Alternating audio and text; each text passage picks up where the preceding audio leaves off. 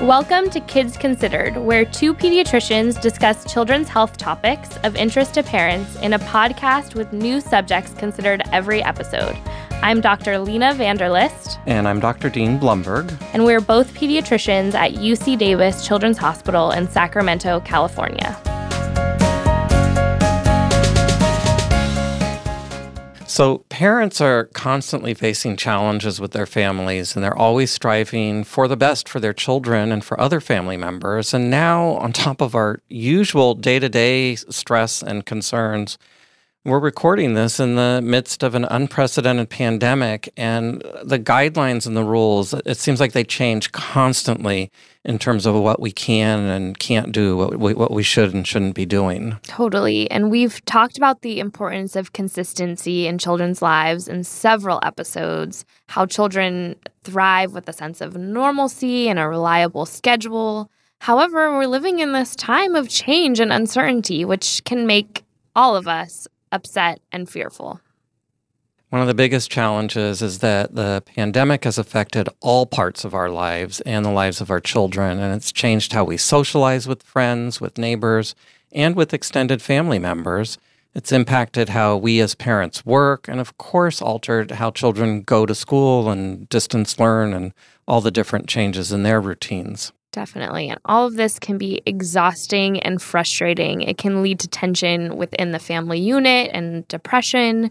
And so many things are out of our control. But it's important to remember that there are lots of things that we can control. So, in this episode, we're going to be discussing what parents can do to improve the mental health and outlook of their families during these uncertain times. And this is especially important at the time we're recording this in the midst of the COVID 19 pandemic but it's also applicable when we return back to our normal way of life, if we can even remember what that was like. right. We're talking today about the attitude of gratitude. Mm-hmm. Thank you. you're you're very welcome. You're on the right track, something like that. so, you know, it's so easy to get caught up these days in the day-to-day, the kind of gloom and doom and not see all of the positive events that enhance our lives and deepen our experiences that we really experience every day still. Right. And we're talking about us as adults, as parents, but we're also including our children. It's important to explicitly recognize and talk about the positive things in our lives.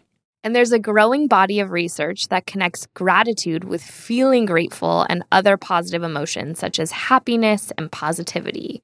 Gratitude is also connected with feeling like you have a more purposeful life, you have better relationships, and less negative feelings such as unhappiness. And there are other benefits to being grateful, such as getting a better night's sleep. Definitely. So let's break gratitude down into four parts to more closely look at how parents can approach this with their children. Okay, so the first part is noticing the things that you are grateful for. Mm-hmm. And then you want to think about why you have these things or why you have these people in your life. And then, third, think about the feelings that are associated with these things. How do you feel about having these things or these people in your life, these experiences? Mm-hmm. And fourth, think about how you express appreciation for your gratefulness. How do you express appreciation to others in your life? Mm-hmm. So, this may seem overly complicated or detailed, but let's go through this with the example of someone giving your child a gift. So the vast majority of parents will focus on manners and they will teach their children make sure you say thank you for the gift. And that is great. We are all about manners. But a recent survey found that only one in three parents reportedly asked their children how the, that gift that they received made them feel. And really, only one in five asked why they were given that gift. So so, why did Auntie Lena give you that gift? was it your birthday? Was it just because she saw it and thought of you? Mm-hmm. So, asking these questions, it really, you know, how do you feel about this gift and why do you think you have this gift? This can really promote a deeper connection and understanding of gratitude. Mm-hmm. So, let's talk about some specific ways that parents can teach children about gratitude. We previously talked about teaching children manners as the same as teaching gratitude to say please and thank you. So, manners are great. but there's so much more that we can do. Mm-hmm. So the classic thing is on Thanksgiving Day when you're all sitting around the big table. In previous years, we always had big extended family, and everyone goes around and says one thing that they're grateful for. And I love this tradition. This is a great tradition, but we can be doing this all the time. It doesn't just have to be one day a year. So after we socialize with others, so if we have a, a social distancing with friends or family in the backyard, um, or we we have a, a Zoom call with grandparents, we can sit down and talk about why we're so grateful to have these people in our lives. What what do we love about spending time with them? Yeah, I mean, I mean, why do we like being with them? What do we admire about them? How do they make us feel good? Mm-hmm, because everyone that you have in your life hopefully makes you feel good. Yeah, or they shouldn't be in your life. right. And we can also recognize the day to day routine positive things that occur. At the end of the day, many parents will choose to talk to their kids about one positive thing that happened that day that they're grateful for. And it doesn't matter how small it is, everyone can find one. Um, so that may be I slept really well last night. I had a delicious sandwich. I love the snack that you packed me in my lunch, or or they really enjoyed a nighttime read, or their their teacher spent a little extra time just with them on Zoom that day. Mm-hmm. And a bonus for doing this at bedtime is that there are studies that show that gratitude results in improved quality of sleep. Mm-hmm. And a better night's sleep means you're going to start the next day the right way, and it's a two for one. Mm-hmm. So, another way to promote gratitude is to encourage your children to openly express their thankfulness to others. So, this could be as simple as thanking a friend for a nice play date or writing a note of thanks. This is really a positive social behavior and results in improved self esteem and resiliency. Definitely. You can also look for opportunities to get your children involved with their communities by volunteering to help those in need. So, see what your child's passionate about. They might be an animal lover, and you could help them sign up to volunteer at an animal shelter. They may want to work with kids, like for a local summer camp, um, or visit a nursing home. If they're a, if they play an instrument, they could play their instrument there and bring some joy to elderly people. Yeah, as long as they play well, right? right. So you're saying that I shouldn't bring my new ukulele to the no, I, I do look home. forward to hearing that these sorts of volunteer activities, these can be really rewarding for children because it really helps them gain a sense of purpose and it gives them valuable experiences. And then they're connecting with their communities. Right. And it provides perspective in our modern culture, which is so fixated on material objects or, you know, staring at your phone, your smartphone. You can't do that when you're helping work like a, a food kitchen assembly line. Um, it's a really good way to, to see what's important. Mm-hmm. And if there aren't organized volunteer opportunities in your communities, then there are still some activities to consider. And so, for example, you might help your child organize um, a fundraiser for disaster relief, something that occurred locally or nationally or even something worldwide, or collect recyclables or tutor young children volunteer with children with disabilities, or cleaning up a local park. Mm-hmm, definitely. One of the most important things parents can do to nurture gratitude in their children is to really be great role models. So, showing them that you do that yourself. Um, so, express your appreciation to your children and to others in your life, and they will see you modeling that and they will take on that as well. Your children are looking up to you and modeling their behavior on what they see you do. Mm-hmm. So, some of the activities that we've talked about are a real commitment, right? So, if you're going to sign up for a volunteer position at the local animal shelter, that is probably going to require that they do it, you know, weekly or a few times a month for a longer period of time. Mm-hmm. But other things just take a few minutes a day to think about what went well during the day at bedtime or recognizing positive traits in others. And this can really improve resiliency and help during these times of stress and unpredictability. Another tool to cultivate gratitude is meditation. Yeah. I mean, I always thought of meditation as a way to kind of relax and relieve stress and gain focus.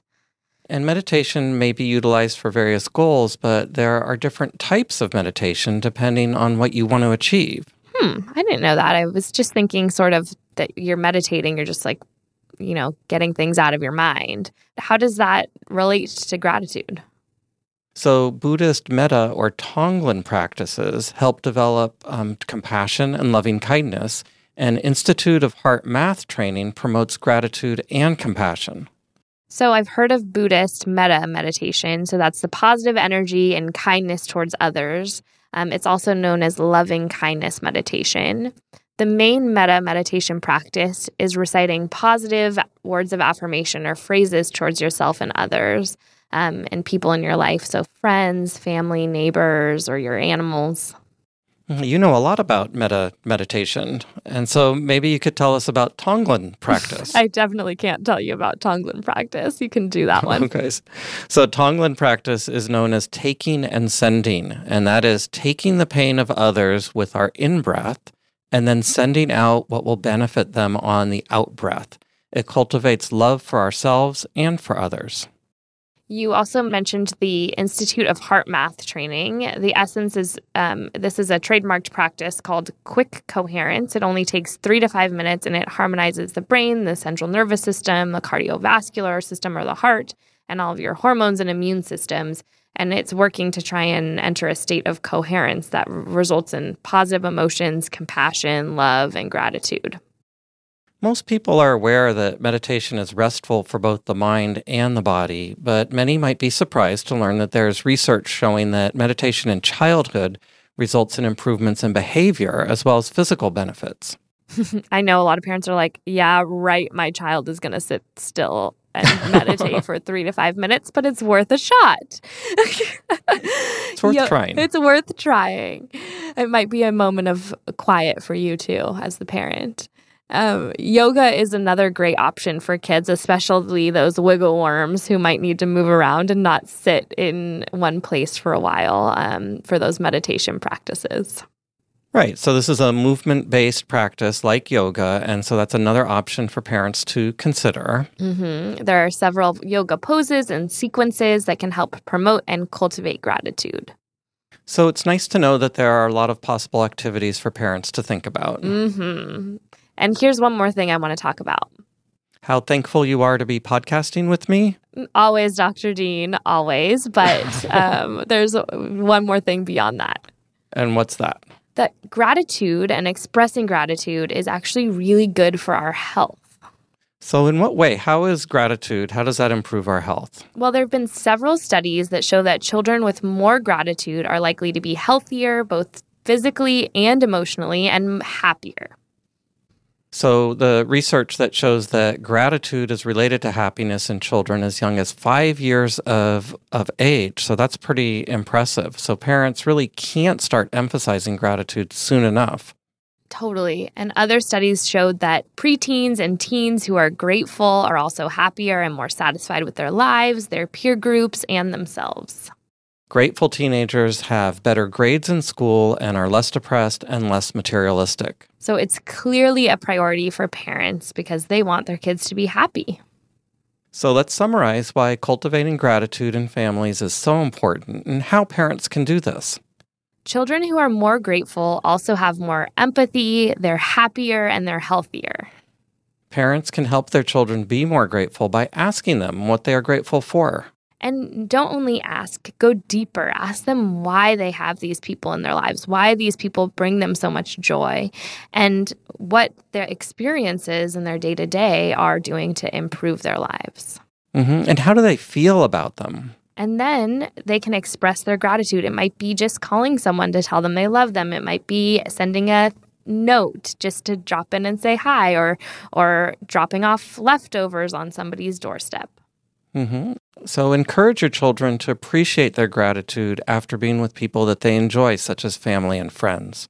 And ask them at the end of the day what they were grateful for that day. Volunteer opportunities can nurture gratitude also. And you can consider trying meditation or yoga. Thank you. Thank you too, Dr. Dean. And that reminds me of a joke. Ooh, gratitude joke. Knock, knock. Who's there? Tank. Tank? Who? Thank you. You're welcome. that one was a that one was easy. I think that's the first joke I've actually ever guessed. I think you've gotten a few others. Uh, maybe. you know, I r- really like this topic because I think back to like the experiences that impacted my life the most and some of them I would say were around volunteering. Um, and so when I was young, like even I think starting in my t- early teens, like 14, 15, I volunteered at, at a summer camp for kids with leukemia that would come from all over San Diego, which is where I grew up. And I kind of just poured myself into that organization and did it for years up through um, when I started residency. And mm-hmm. going there would just like be my reset from the year. Like, just be so grateful for everything that I had and saw the resilience of those kids. And um, it was, even though I was exhausted by the end of the week, I felt recharged because I had given back something to this group of people. Um, mm-hmm. And so I feel like those experiences, and my parents growing up would always, you know, on Thanksgiving make us go drive out some meals for families that didn't have as much as us. So those experiences really shape you as a kid. Yeah. And now you're doing um, meditation? Yes. Uh, since the new year, we started doing um, the Sam Harris meditation app. No, you know, no affiliation, but it was just mm-hmm. a nice um, thing that was a structured meditation. So it's about 15 minutes each day. And so far, so good. I mean, you guys can probably tell that I'm not the most chill um, person. I have a lot of energy. So it's hard to keep my mind quiet. But I think that if I if I can, it's going to be really beneficial. What about you, Dr. Dean? You know, I've I've I've done meditation in the past. I've really enjoyed it, and I've actually been looking. You know, maybe I should try one of the apps because for a while, my wife and I we were looking for a group um, in town to meditate with, and the groups that we liked were like at really inconvenient times, like during the work week or something. And you know, I was looking for something like after work, and and the ones that we tried um, they were they were good, but they weren't they weren't the best fit for us. Mm-hmm. So, but maybe we'll try one of the um, apps because both my wife and I are are interested in that. We have a friend who's been doing um, transcendental meditation for for years and really just swears um, yeah. by it. I mean, there is some science behind it, like we talked about today, and it, you know, just like you said, everyone that I know that's actually really given it a good shot says it can be transformative. So Mm-hmm. We all know that parenting is challenging. And so you can consider this for yourself. It's a good way to kind of reset and, um, and calm down from the day. Another tool in the parenting toolbox. Mm-hmm. One of many. That wraps up this episode of Kids Considered. You can find more information on our website, kidsconsidered.ucdavis.edu. Follow us on Twitter at Kids Considered and Instagram at Kids Considered. If you have feedback on this show or topics you would like us to discuss in the future, we would love to hear from you. Please call us. Our number is 916 915 3388. Or email us at kidsconsidered at gmail.com. Please rate us on iTunes or wherever you subscribe to your podcasts. Thank you for listening, and we hope you will join us for our next podcast. Kids Considered is sponsored by UC Davis Children's Hospital.